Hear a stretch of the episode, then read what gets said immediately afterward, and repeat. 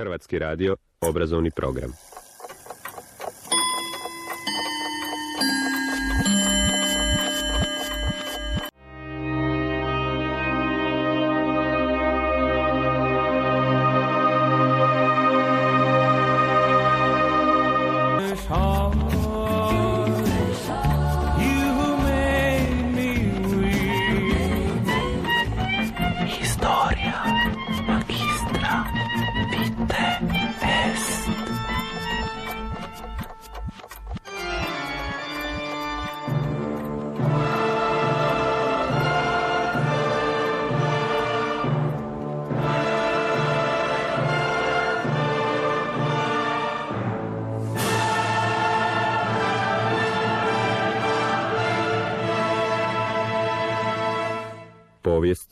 Četvrtkom.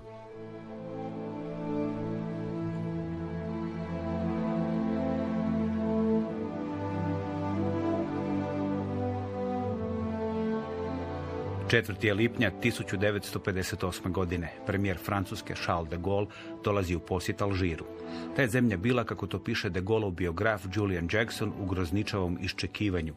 De Gaulle se nakon 16 godina samovoljnog izgnanstva vratio na položaj premijera upravo zbog Alžira.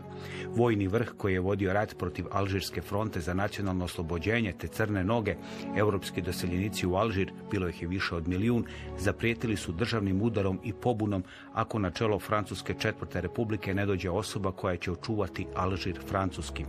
U toj su ulozi vidjeli generala Charlesa de Gaulle, heroja pokreta otpora, koji je 1946. otišao iz politike na svoje imanje u Kolombeju, jer je bio zgađen smjerom kojim ide Francuska četvrta republika. De Gaulle se 1. lipnja 1958. pojavio u nacionalnoj skupštini kao premijer. Sada je novi premijer spasitelj došao u Alžir gdje su europski doseljenici i vojni vrh očekivali da on jasno kaže da je Alžir francuski i da će to i ostati. Već početak posjeta pokazao je kako će on težak biti. Julian Jackson u De Gaulleovoj biografiji objavljenoj pod naslovom Određena ideja Francuske piše. Aktivisti crnih nogu i vojni časnici iz Komiteta za javnu sigurnost bili su razočarani što je u De Gaulleovoj vladi bilo toliko puno političara četvrte republike, uključujući Famlana, protiv kojeg je ustanak i bio usmjeren, a nije bilo njihovog heroja Sustela, koji je igrao ključnu ulogu u ustanku. Na tom prvom posjetu De Gola su pratila dva niža ministra prema kojima su se vojne vlasti odnosile s malo poštovanja. Automobil je odvezao De Gola s aerodroma, ali dva ministra morala su sami naći prijevoz do središta Alžira. Na kraju dana, dok se De Gaulle sprema obratiti masi okupljanoj u Alžiru, članovi Komiteta za javnu sigurnost zgrabili su ta dva ministra i zatvorila ih u ormar.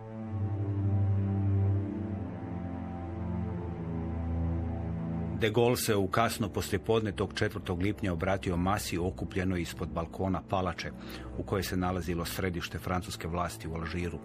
Pored njega bila su dva važna čovjeka Alžira, general Raul Salan, zapovjednik francuske vojske u Alžiru i Jacques Sustel, političar kojemu su crne noge najviše vjerovale. Alistair Horn u povijesti rata u Alžiru, objavljenoj pod naslovom Divlji rat mira, ovako opisuje što se dogodilo na tom trgu. Kratko nakon 19 sati, noseći uniformu brigadnog generala, ali bez kape na glavi, De Gaulle se pojavio tamo gdje je njegovo ime tako često i gorljivo bilo zazivano u mjesecima koji su prethodili svibanjskim danima 1958. Među golemom masom bili su mnogi muslimani, ali iza njihovih ravnodušnih, od vremena ogrubljelih lica bez osmijeha, bilo je teško dešifrirati što im je zapravo na umu.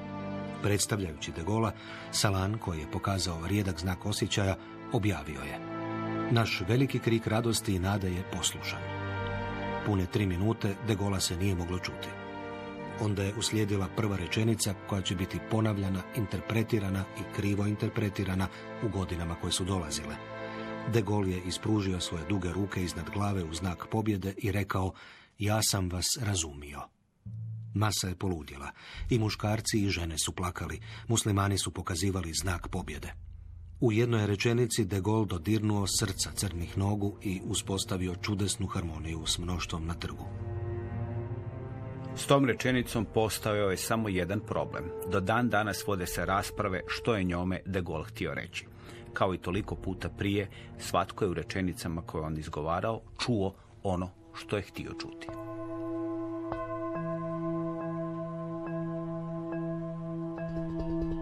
Nije puno vremena prošlo, oni koji su željeli da Alžir ostane francuski počeli su se pitati zašto de Gaulle u tom govoru nije rekao da je Alžir francuski i da će to i ostati. Leon Delbecq, ključna osoba koja je povezivala vojni vrh u Alžiru s de Gaulleom, već je dan nakon tog govora izjavio nismo prešli Rubikon, mislio je na prijetnju državnim udarom, da bismo otišli na pecanje. Dva je dana de Gaulle putovao Alžirom i nijednom nije spomenuo riječi francuski Alžir. Tek u zadnjem govoru, održanom u Mostaganemu 6. lipnja, kada je de Gaulle završavao obraćanje gomili s običajnim riječima živio Alžir, živjela Republika, živjela Francuska, a okupljena gomila počela vikati francuski Alžir, francuski Alžir, de Gaulle se okrenuo prema mikrofonu, raširio ruke i još jednom povikao živio Alžir a onda nakon kratke pauze još dodao riječi francuski. Vojska je odmah zgrabila prigodu i tako izrezala snimku govora da je nestala pauza između riječi Alžir i francuski. De Gaulle si nije oprostio taj gaf. U službenoj zbirci njegovih govora ne nalazi se ta rečenica. Julian Jackson piše. Na povratku u Pariz kao ustupak aktivistima crnih nogu, de Gaulle je Sustela imenovao za ministra informiranja. Svoju žuč prema vojsci de Gaulle je izlio jednom novinaru na putu zrakoplovom prema Francuskoj. Generali me mrze. I ja isto osjećam prema njima. Sve idioti. Kreteni zaokupljeni svojim napredovanjima, svojim odlikovanjima, svojom udobnošću, da nikad nisu nešto razumjeli i da to nikad neće ni trebati. Salan je ovisnik o drogama. Joe je potpuni idiot. A Masu, od dobre sorte, ali nije baš raketni znanstvenik. De Gaulle je bilo jasno da Alžir ne može ostati dio Francuske. Ali kako dopustiti nezavisnost Alžira, a da se vojska opet ne pobuni? I De Gaulle je čekao. Jednom je političar u 58. izjavio da je najčešća pogreška kod državnika ta da čvrsto misle da postoji rješenje za svaki politički problem. Ponekad nema rješenja. De Gaulle je odlučio djelovati tek krajem 1959. Dva su ga razloga natjerala na to. Julian Jackson piše.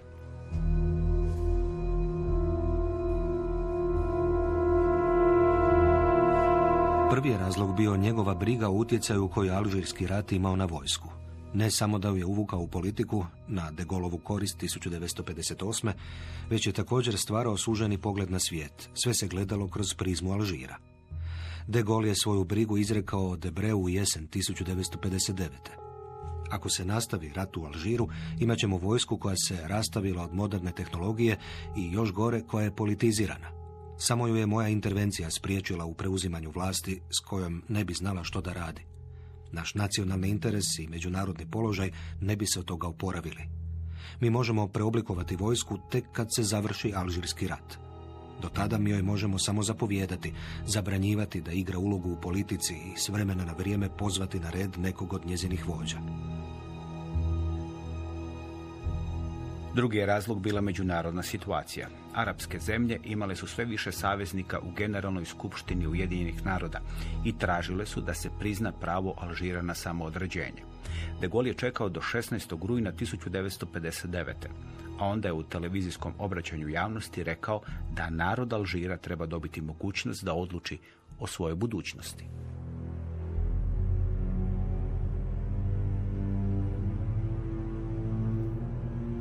U siječnju 1960. general Jacques Massou, jedan od ključnih zapovjednika u Alžiru, dao je intervju Zidoiće Zeitungu i u njemu izjavio da je najveće razočarenje za vojsku i crne noge to što je de Gaulle postao čovjek ljevice.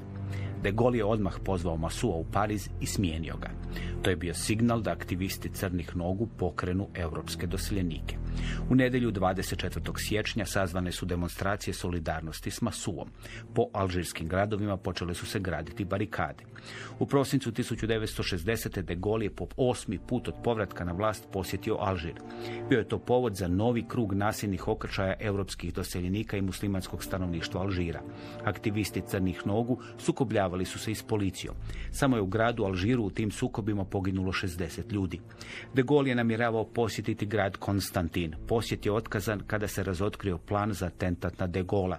Njega su planirali radikali crnih nogu. 8. siječnja 1961. održan je referendum o de Gaulleovoj politici prema Alžiru, koji je za cilj imala pregovore s Frontom za nacionalno oslobođenje o statusu Alžira. Na referendumu de Gaulle je dobio potporu od 75% birača izašlih na referendum. U travnju 61. počeli su pregovori francuske vlade s frontom, vođeni su u Evijanu.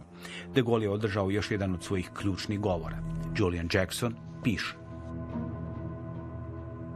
Na konferenciji za novinare 11. travnja de Gaulle je imao ton odbacujuće nezainteresiranosti.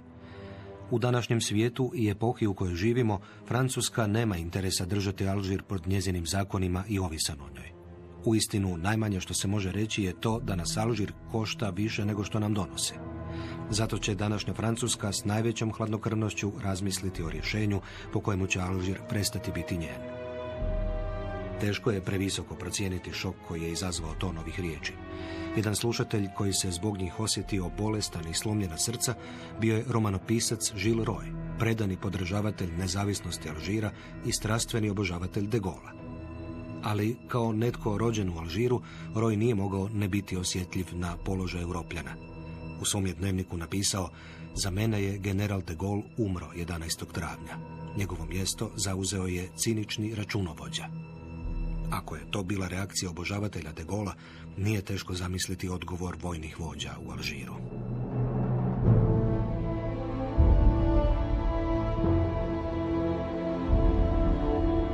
U ranim jutarnjim satima u nedjelju 22. travnja 1961. godine elitne padobranske jedinice jedinice legije stranaca zauzele su ključne objekte u Alžiru. U to jutro stanovnike Alžira probudila je poruka zapovjednika francuskih snaga u Alžiru generala Morisa Chalea. On je izjavio vojska je preuzela kontrolu nad Alžirom i Saharom. Francuski Alžir nije mrtav, ne postoji i nikada neće postojati nezavisni Alžir. De Gaulle su o svemu izvijestili u pola tri ujutro.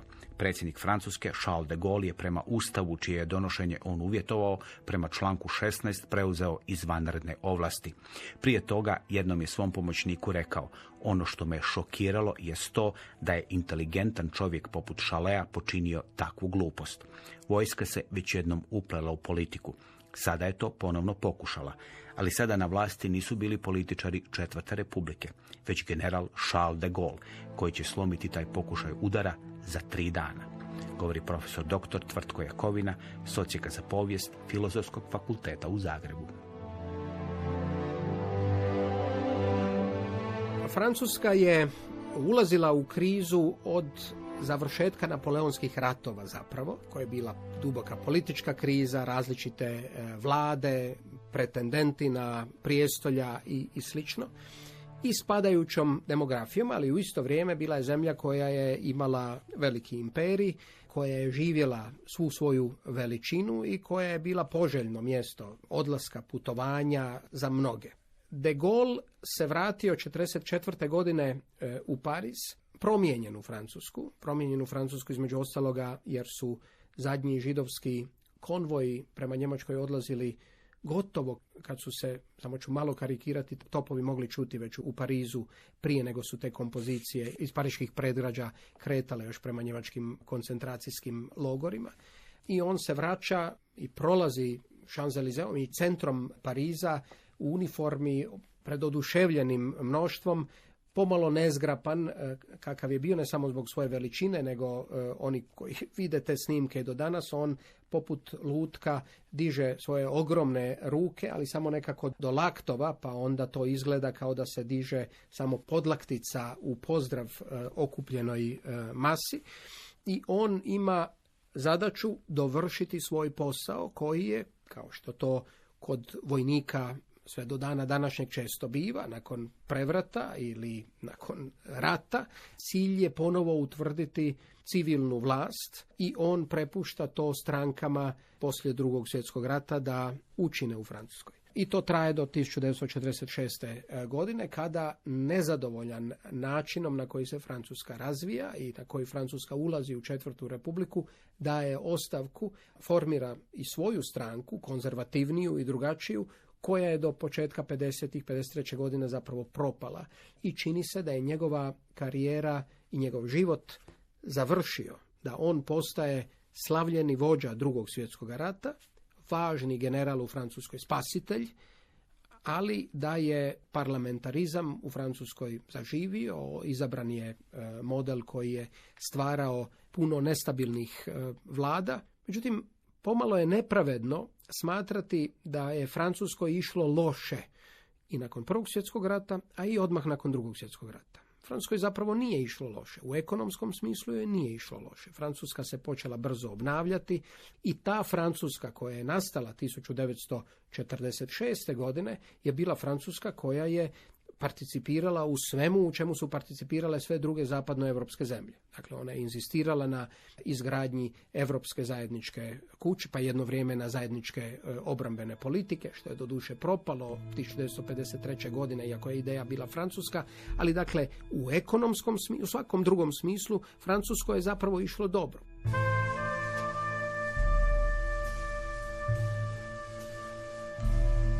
De Gaulle je u državnom udaru vojske saznao u 2 sata i 30 minuta ujutro. 22. travnja 1961. u 8 sati navečer on je u punoj odori u činu brigadnog generala, u tom je činu 1940. otišao u London kako bi nastavio borbu Francuske, održao govor koji je prenošen na francuskoj televiziji i radiju. Ključan dio govora bio je ovaj. Ovdje vidimo državu izvrgnutu ruglu, naciju obešćašćenu, našu moć umanjenu, naš međunarodni ugled oboren, našu ulogu i mjesto u Africi kompromitiranu. Od koga? Od ljudi čija dužnost, čast i razlog postojanja jest da služe i slušaju. U ime Francuske zapovjedam da sva sredstva, ponavljam sva sredstva, budu upotrijebljena posvuda kako bi se tim ljudima spriječilo kretanje sve dok ne budu poraženi. Zabranjujem svakom Francuzu, u prvom redu vojnicima, da izvrše njihove zapovjedi. Francuskinje i Francuzi, pomozite mi. Francuskinje i Francuzi pomogli su de Gaullu, čak i oni koji su ga smatrali diktatorom u stvaranju, poput komunista i dijela socijalista. Već u utorak 25. travnja predao se general Chalet. Ostale vođe udara slijedile su ga u zatočeništvo ili su pobjegle u inozemstvo. Julian Jackson piše.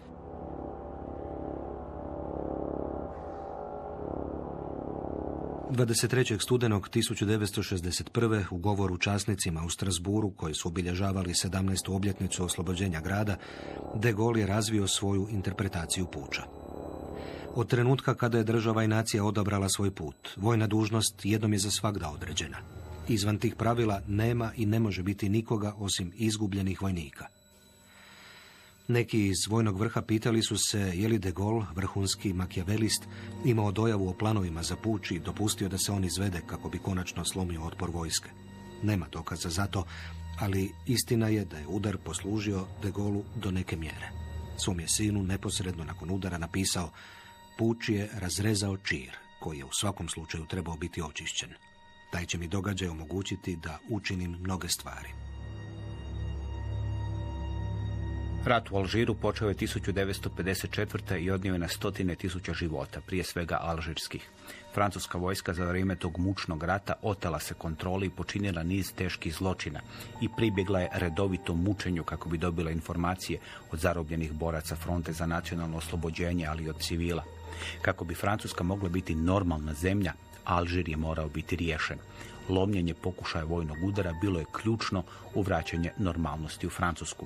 Bez tog vraćanja normalnosti de Gaulle nije mogao ostvariti svoje planove sa zemljom koji je bio na čelu. Francuska doduše čini nešto što se u svjetlu onoga što se događalo kasnije djelovalo pomalo apovijesno. Francuska je de Gaulle je otvorio sukob u Vjetnamu sa Ho Chi Minom koji je proglasio već na Sjevernom Vjetnamu svoju republiku, ulazi u bolni sukob kojega je Francuska četvrta republika 1954. kod Dien Bien Phu dramatično ponižavajuće zapravo izgubila. Međutim, rasprave mentalno je moglo biti o nekim od afričkih zemalja koje su i u trenutku kada de Gaulle tamo stvara svoju slobodnu Francusku zapravo imale vrlo malo Francuza i uvijek su se smatrale zemljama koje su bile na dubokoj periferiji imperija. Ali to nije bila Sjeverna Afrika. A naročito u Sjevernoj Africi to nije bio Alžir koji je i to je pomalo paradoksalno, imao dominantno naravno e, muslimansko ili ako hoćete berbersko, arapsko e, stanovništvo bez punih prava sa milijun Francuza ili Evropljana koji su tamo živjeli, koji su se osjećali Francuzima, ali koji su bili iz Alžira i Alžir nisu, kao što Francuzi nisu vidjeli Alžir kao odvojeni dio Francuske, tamo živjeli. E ta kriza je bila zapravo temeljna kriza koju Francuzi rješavaju evo već duboko u 21. stoljeću sa nastojanjem da se na neki način referiraju na svoju predugu kolonijalnu prošlost i vrlo grubi, ružni građanski rat koji se u Alžiru vodio nakon što je Alžir, kao i ostale zemlje, ne samo sjevera Afrike, nego Afrike i, i drugih kolonija općenito, pokrenuo borbu za oslobođenje.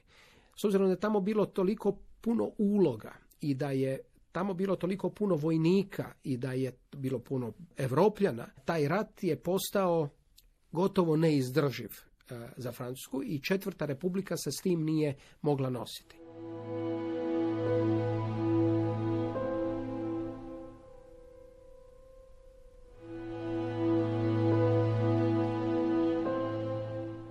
Raymond Aron, jedan od vodećih francuskih intelektualaca u de Gaulovo doba, napisao je da su glavna de Gaulova sredstva koje koristi u politici egoizam, ponos, udaljenost i lukavost. De Gaulov francuski biograf Jean Le Couture izdvojio je pak empiricizam, intuiciju, gip kostuma, ali ne i duše. Glavno načelo u politici za de Gaulle bila je Francuska i to velika Francuska. Njezini interesi bili su iznad svega. De Gaulle je u politici bio i realist. Velikim se riječima od njega nije moglo ništa sakriti. Julian Jackson piše. Kada je Kennedy primijetio da američko jamstvo sigurnosti ostaje vjerodostojno jer je sigurnost zapadne Europe i sjeverne Amerike nedjeljiva, de Gaulle je odgovorio. S obzirom na to da vi to kažete, gospodine predsjedniče, vjerujem vam, ali tko može biti siguran? U kom trenutku će Sjedinjene države smatrati da situacija zahtjeva upotrebu nuklearnog oružja? Čuje se da Sjedinjene države namjeravaju podići prag upotrebe atomskog oružja. To mora značiti da su Sjedinjene države odlučile da takvo oružje ne bude korišteno u svim slučajevima. Kada će ono biti upotrijebljeno? Na Kennedyjevu primjedbu da se isto može reći za francusku nuklearnu silu, de Gaulle odgovorio da je Rajna puno uža od Atlantskog oceana i prema tome Francuska bi se mogla osjećati puno intimnije vezana za obranu Njemačke nego što bi Sjedinjene države bile vezane uz obranu Francuske. Kada je u pitanju bila Europska ekonomska zajednica, kako se od 1957. nazivala preteča današnje Europske unije, de Gaulle je bio krajnje skeptičan prema nadnacionalnoj europskoj državi. Poštovao je ugovor iz Rima i nastojao je iz ekonomskog okvira izvući što je god mogao. Francuska je bila ključna u stvaranju poljoprivredne politike, koja je i tekako njoj odgovarala i tu je završavao njegov entuzijazam za europske integracije. Ključne ljude europskog projekta nije volio. Žana Monea smatrao je fantastom, Robera Schumana nazivao je švabom zbog njegovog njemačkog podrijetla. Sve što je de Gaulle politički htio u Europi bila je politička unija te stvaranje Europe od Urala do Atlantika. To je značilo da će Sovjetski savez biti dio te Europe, ali Sjedinjene države i Velika Britanija, koju je smatrao američkim trojanskim konjem, ne. Još je jedna stvar odlikovala tog čovjeka, sposobnost procjene. Predvidio je vrlo rano da će Sjedinjene države izgubiti rat u Vjetnamu, da će nastati niz komunističkih zemalja u Aziji, svaka sa svojim posebnim režimom, te da će se na kraju zaratiti Kina i Vjetnam. Julian Jackson piše. Mogu se naći drugi primjeri de Golove često zapanjujuće lucidnosti kad je u pitanju budućnost. Na primjer, u razgovoru s Perefitom 1964. predvidio je da Jugoslavija neće potrajati.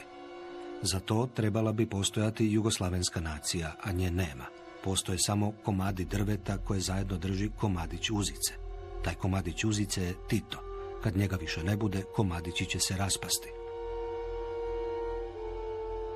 Tu je došlo i do prekida odnosa sa zemljama koje su po mnogo čemu mogle izgledati slične ili usporedive ili, ili iskoristive za francusku politiku, pa i kasnije, kao što je bila Jugoslavija primjerice, koja je također smatrala da je blokovska podjela loše, da, se, da ju treba e, prekinuti, da, da male zemlje ili da druge zemlje moraju izaći ili imati samostalnost izvan, izvan blokova. To su sve bile ideje koje je kasnije imao de Gaulle i on je e, kao vojnik i pobjednik u drugom svjetskom ratu bio usporediv s Titom ideje da Amerika ne može kontrolirati sve u zapadnoj Europi nego će on izravno raditi sa Sovjetskim savezom također bila usporediva sa onim što je Jugoslavija postavljala međutim ti odnosi nisu bili s Jugoslavijom dobri kao i s nekim drugima zbog alžirskog pitanja. Na Alžiru se Francuska mogla slomiti i ta katastrofa i kriza 58. godine je zapravo njega iznjedrila ponovo u fokus. On je izašao jednim dijelom kao ne potpuno deus ex machina, ali on je sebe zamišljao u prošlosti ili ostavio u prošlosti. On 1952. godine piše ceremoniju svoga pogreba inspiriran pogrebom jednog drugog heroja iz drugog svjetskog rata koji je po njegovom mišljenju, de Gaulleovom mišljenju, četvrta republika zlorabila i iskoristila za jačanje imidža četvrte republike i pretvorila to u državnički pogreb prvoga reda i on kaže ako 52. ako ja umrem u četvrtoj republici ne želim bilo kakve ceremonije, ne želim ni jedan govor, ni jedan govor u, u crkvi i to je dao svome sinu i tada je bio s njim u dobrim odnosima budućem predsjedniku Pompidou, ranije premijeru Pompidou, koji su trebali biti izvršitelji te oporuke. Dakle, ono što je on smatrao da je u Francuskoj išlo nakrivo, a sada je Alžirski rat te probleme doveo do žiže i potrebe rješavanja je bilo pomiriti zapravo onu Francusku koja je, koju je on predstavljao kada nije predstavljao tu samo veličinu Francuske, nego onu Francusku koja je žalila za snažnom figurom monarha, za snažnom figurom nekoga jedne osobe koja stvari može posložiti ili biti arbitar e, glavni. To je peta Francuska republika.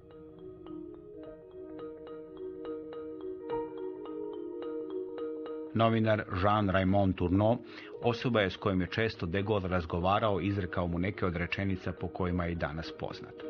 Tako je de Gaulle jednom njemu rekao kako vladati zemljom koja ima 258 vrsta sira. U kasnim verzijama te rečenice samo se povećavao broj sireva koje ima Francuska. De Gaulle je znao kako želi vladati Francuskom. Na referendumu održanom 28. rujna 1958. prihvaćen je novi ustav Francuske i tako je nastala peta republika koja traje i danas. Ključni nositelj izvršne vlasti u toj republici je predsjednik koji ima tako velike moći i mandat od sedam godina da su francuske predsjednike od de Gaulle nazivali republikanskim monarsima. Prema tom sustavu predsjednika s tako velikim ovlastima biralo je tijelo od 80 tisuća elektora, sastavljeno od uglavnom gradonačelnika i lokalnih političara.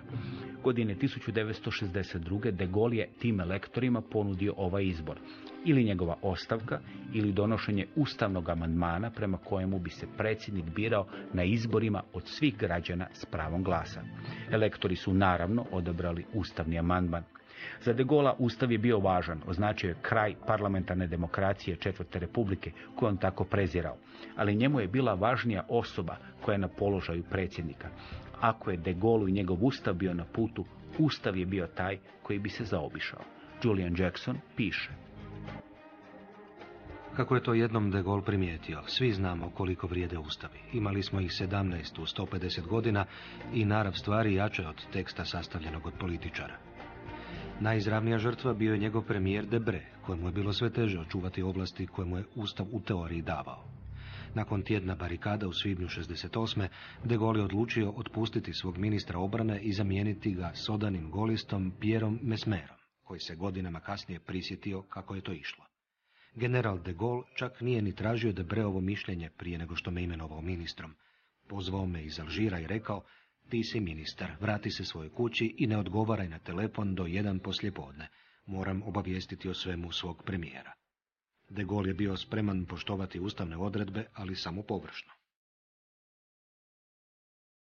I on je uspio sebe dijelom zahvaljujući svome imidžu, a dijelom zahvaljujući i toj pragmatičnosti koja iza idealizma uvijek ostaje. On je uspio pomiriti i u sebi da je Republika u Francuskoj sekularna, i da sve ono što on misli o Francuskoj kao djevici Mariji se neće moći više ovoga ostvariti, ali je mogao donekle izvući iz slično pisanju njegovih uzora iz uh, Action Française na početku da se Francuzi trebaju boriti za svoju domovinu Francusku koja je njihova monarhija.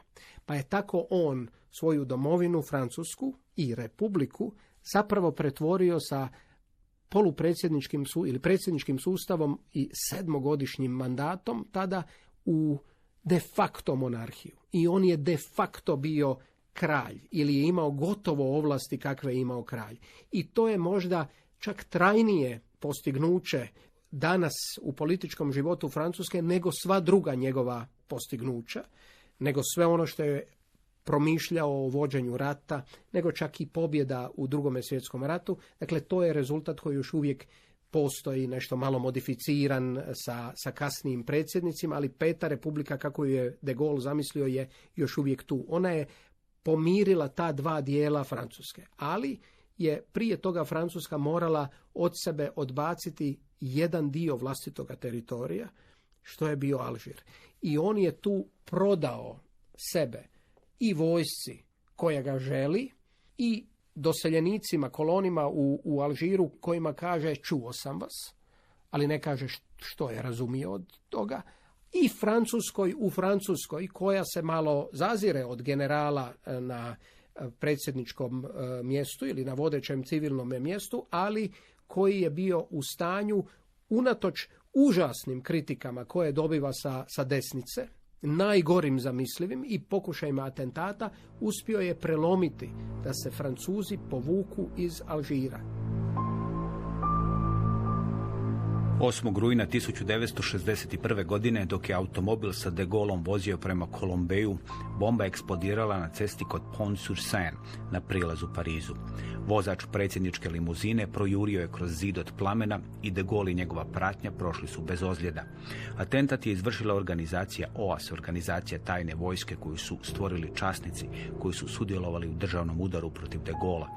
Bio je to samo jedan od napada koje je OAS izveo na De Gaulle. U kolovozu 1962. njegov su automobil izrašetali pripadnici OAS-a, bilo ih je 11 u zasjedi. U automobilu su bili i njegova žena, vozač i De Gaulleov zet. De Gola je za dlaku promašio metak. OAS nije samo napadao De Gola. Ta je teroristička organizacija pobila na tisuće ljudi kako u Alžiru, tako i u Francuskoj. Jedan od njezinih ciljeva bio i De Gaulov ministar kulture, André Malraux. OAS-ova bomba eksplodirala je u zgradi u kojoj on stanovao. Njega u zgradi nije bilo, ali njegova četverogodišnja kćer izgubila je oko. 18. ožujka 1964. De Gaulle je potpisao sporazum dogovoren između njegove vlade i fronte za nacionalno oslobođenje. Potpisivanje je prenošeno izravno na televiziji. U travnju na referendumu 91% izašlih na taj referendum odobrilo je sporazum. Nakon deset godina mučnog rata Alžir je izborio nezavisnost. Francuska se povukla. Zajedno s francuskom vojskom iz Alžira otišlo je više od milijun europskih doseljenika. Kada su se kod De Gola htjeli zauzeti za te ljude, on im je odgovorio ovo. Ništa od ovoga ne bi im se dogodilo da OAS nije mogao operirati među njima kao riba u vodi. Oni su posijali nasilje i iznenađeni su kada im se ono vratilo i udarilo ih u lice. Pa sada jure poput ovaca u svoje brodove i zrakoplove. Ne pokušavajte me navesti da mi ih bude žao. Ova je stranica povijesti za mene bolna kao i za svakoga drugog. Ali ja sam ju okrenuo. Dakle, sve se to događa u, u Francuskoj koja se tu zaista počela ljuljati, ali on je bio spreman prelomiti sa Francuskom u Alžiru i završiti jedan užasni građanski rat po ogromnu cijenu. Ne samo francuskoga ugleda, nego i odlaska tih ljudi velikim dijelom iz, eh, iz Alžira. Kako je rekao jedan od sudionika revolucionarnog pokreta u, u Alžiru i kasniji ministar, pa onda predsjednik Buteflika, sa tim ratom Alžirci su i francuski jezik dobili kao svoj ratni plijen u Alžiru, koji je ostao i dalje povezan naravno sa Francuskom, ali vrlo ljubomoran na samostalnost u odnosu na, na, na Francusku. I sada de Gaulle u, u, u takvoj kriznoj situaciji ne odustaje zapravo od ideje uređenja svijeta kako ju on vidi. On, on se vraća onim načelima da zemlja mora voditi brigu o sebi, što je značilo i atomsku bombu i što je značilo neovisnu politiku, ali s obzirom na njegove govore u Quebecu i svemu drugome, on nije odustao od ideje toga posebnog što Francuska u sebi nosi. I njegovi potezi su sa izlaskom iz vojne strukture NATO-a, pa i blokadom Ujedinjenog kraljevstva dva puta za članstvo u Europskoj ekonomskoj zajednici i tada djelovali kao neracionalni i djelovali kao neevropski, ali su zapravo proizlazili iz onoga što je bila njegova ideja čitavog života, a to je bila ideja da on traži ono što je najbolje za Francusku, ne nužno za svijet.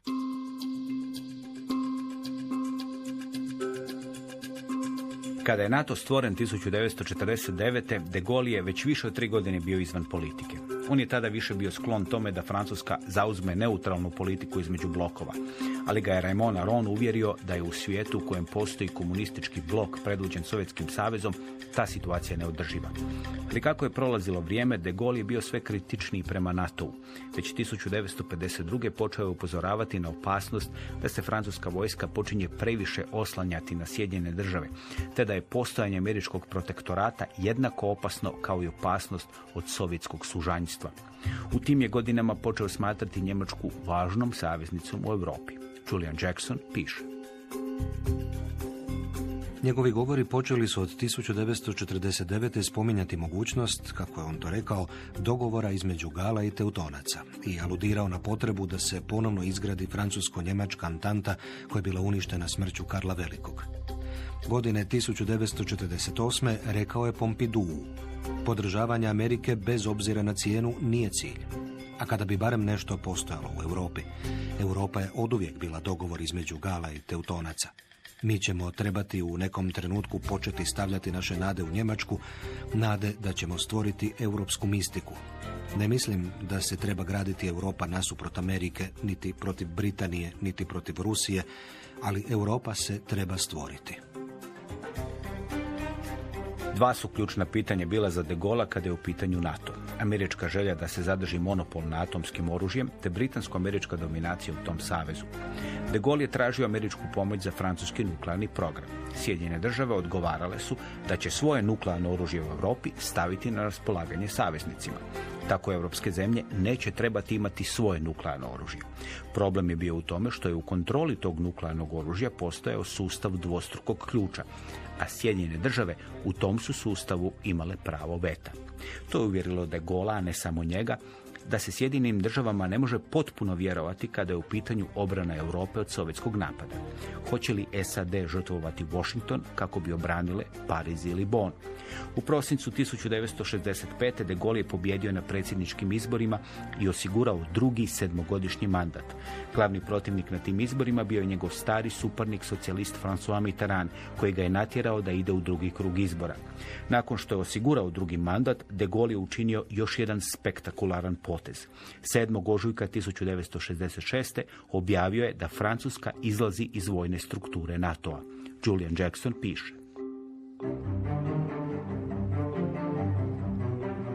U pismu drugim partnerima iz NATO-a de Gaulle je bio jasan da francuske trupe u Njemačkoj više neće biti u sastavu NATO-a i da sve strane trupe trebaju napustiti Francusku do travnja 1967. Nekoliko tjedana kasnije de Gaulle se na prijemu u Elizejskoj palači našao u razgovoru sa starim drugom iz dana slobodnih Francuza Reneom Plevenom. Pleven se razišao s de Gaulleom 1947. i postao glavni igrač u politici Četvrte republike. Nakon toga ta dvojica bila su malo u dotiru. Tijekom njihovog kratkog razgovora Pleven je rekao de Gaullu da nije bio toliko protiv de Gaulove odluke o NATO-u koliko protiv brutalno iznenadnog načina na koji je to napravljeno. De Gaulle se nije pokajao. Kada netko želi nešto napraviti, prvo mora uzdrmati kola s jabukama. U suprotnom, ljudi će reći, to se da srediti, ne smijete to raditi. Ako zadaš dobar udarac, nastaje problem i onda on mora biti riješen. Spektakularni izlaz iz vojnog krila NATO-a bio je način da de Gaulle svijetu pokaže da je Francuska istinski nezavisna u svojoj vanjskoj politici. Postoji jedna anegdota koja bi donekle mogla opisati ili objasniti e, ukratko, zašto je to, e, zašto je De Gaulle bio takav i zašto je možda po mnogim stvarima veći od mnogih drugih koji su objektivno bili uspješni ili na čelu većih zemalja nego što je bio on. On je jednoga dana šetao sa Ivon, suprugom, i skoro je pao, na što je ona rekla, o mon dieu, a on se okrenuo i rekao, ti me možeš dati Charles, odnosno Charles. Ali I ta vjera u sebe i, i on nastupa svjestan da, da nosi ili predstavlja tako veliku zemlju. U mnogi u međunarodnim odnosima naprosto imaju veću zanimljivost i težinu zato što nastupaju u ime velikih zemalja. Međutim, on je u sve to drugo imao i takav karakter, ali rekao bih da je imao talente za mnoge stvari. Dakle, kad biste isključili to što, što su mnogi već i 40. godine kad su ga prvi put susretali, koji su htjeli raditi u Slobodnoj Francuskoj, rekli kad bi barem bio malo više šarma s njim, kad bi barem bio u stanju pohvaliti nešto dobro, kad bi barem bio u stanju na detalj se negdje osvrnuti i priznati da nije dovoljno isključivo izdati zapovjed i onda nestati ili smatrati da se sve odvilo kao što je on zamislio, bilo bi puno lakše. I zašto naš vođa mora biti tako težak i toliko nesimpatičan i i takav je nažalost ostao. On je ostao takav i, i, kada je bio predsjednik. E, I ne samo to, kada je bio predsjednik, on je vjerojatno imao bolest, stanje, gdje su njegove amplitude raspoloženja u kratko vrijeme mogle skakati od velikog oduševljenja ili zadovoljstva do beskrajnih uvreda koje je davao. Dakle, on je bio, zapravo nije imao mnoge stvari zadovoljene, osim što je bio inteligent.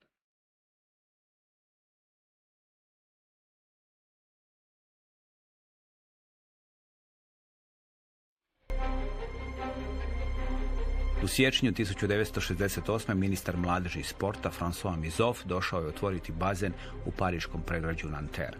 Tamo ga je mladi crvenokosi student Daniel Cohn-Bendit zaustavio i rekao mu da on kao ministar ne radi ništa kako bi riješio problem seksualne frustracije mladih. Ministar Mizov odgovorio je crvenokosom Konbendiju da bi on svoju žustrinu mogao riješiti tako da skoči u bazen. Konbendi je onda odgovorio da je to odgovor tipičan za jednog fašista. I to je bila iskra koja je zapalila najznačajnije studentske demonstracije 68. godine. U godini 1960. u Francuskoj je bilo 175 tisuća studenata.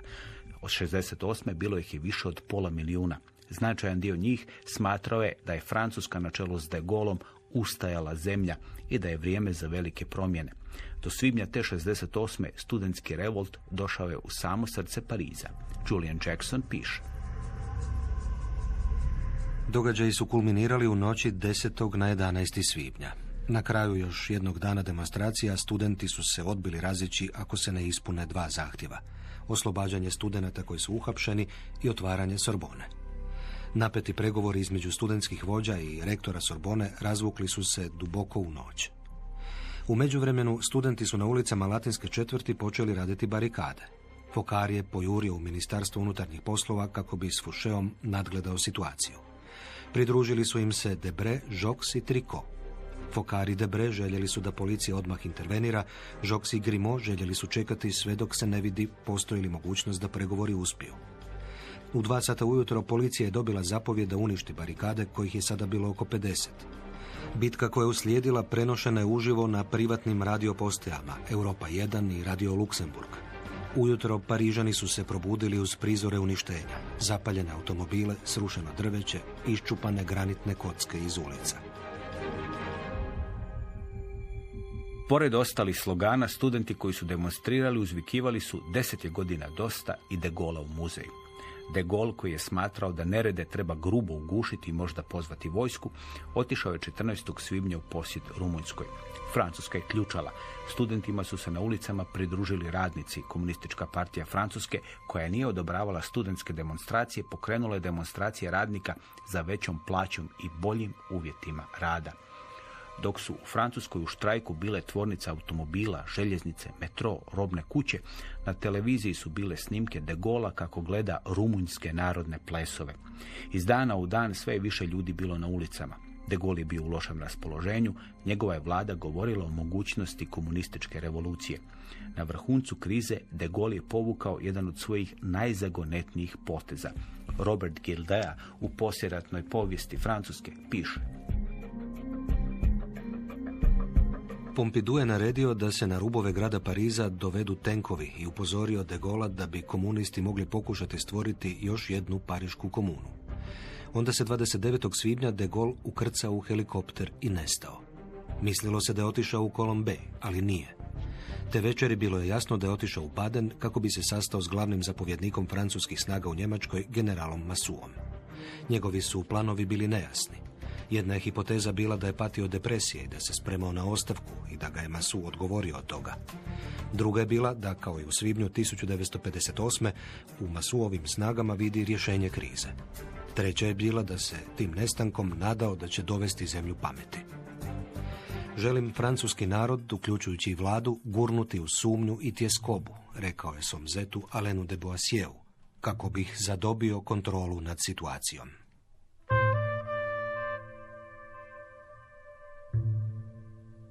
Na kraju su se De Gaulle i njegova vlada spasili. U jednom od svojih lukavih političkih poteza De Gaulle je raspisao izbore za ljeto 1968.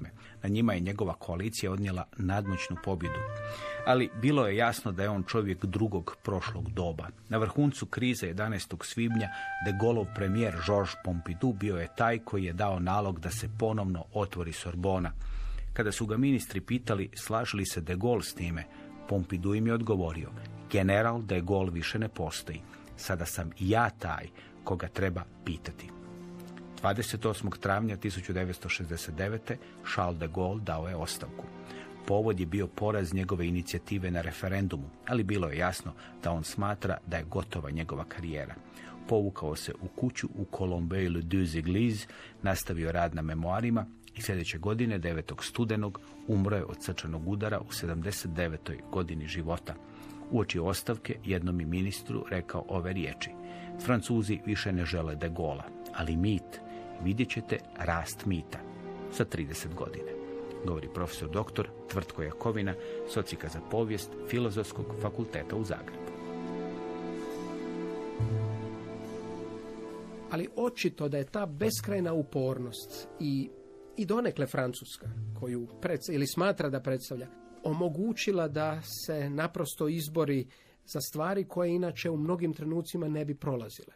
I, i ovaj trenutak sa Vjetnamom je također začudio i Kissingera koji prati predsjednika Nixona u posjeti Francuskoj kada mu kaže zašto ne zatvorite to u Vjetnamu. On kaže pa baš od vas, e, misli si baš od vas koji ste pokrenuli rat u Vjetnamu, da vi to govorite, mi ne možemo, mi ne možemo izaći iz toga rata, jer ćemo si uništiti prilike i šanse u nekim drugim, kao recimo na Bliskom istoku, ovoga, u nekim drugim krajevima. On je pokazao ne samo da, da je zapravo ostao moderan, dakle, u, ja bih rekao da je to možda bila veličina. On je, bez obzira što je bio legenda hodajuća legenda već od 44. godine ili od 41. ako hoćete, ali od 44. godine apsolutno. U svijetu koji je cijeli izgrađen na pobjedi u drugom svjetskom ratu i gdje je sve se vraćalo na drugi svjetski rat, on je ostao ostao netko tko je mogao aktivno promišljati i tko je mogao davati vrlo lucidne pa i hrabre komentare i super silama. On dolazi na pogreb generalu Eisenhoweru nekoliko dana prije nego je dao ostavku pa onda kratko iza toga umro. I tada je govorio vrlo kratko, isto tako sa Kissingerom na eh, aerodromu, na engleskom jeziku. Što je pokazao donekle i respekt, ali taj cijeli život je zapravo tu negdje sadržaj. Mislim da je on bio svjestan svoje veličine i svjestan toga što je stvorio. Konačno, eh, bilo je dovoljno proći francuskom, vidjeti što je sve po njemu imenovano i što se sve zove de Gaulle, ali je o sebi u jednom trenutku govorio, ne, ne, ja nisam Napoleon. Ja sam Tintin, junak iz, naročito u Belgiji i, i Francuskoj poznatoga uh, stripa, koji je dječarac koji zapravo sa svojom lukavošću pobjeđuje u različitim neugodnim uh, situacijama. I to je bilo za njega već jako puno da se usporedi uh, s nekim tako, ali moglo bi donekle objasniti što je Francuska s njim zapravo imala i zašto bi se tu, možda on to ne bi volio, doista mogao usporediti sa Napoleonom kao pojedinac koji se javlja jedan put u tisuću godina. Slušali ste povijest četvrtkom. Tekst čitao Janoš Römer. Emisiju snimila Stela Keleš. Uredio i vodio Dario Špelić. Hrvatski radio 2022. godina.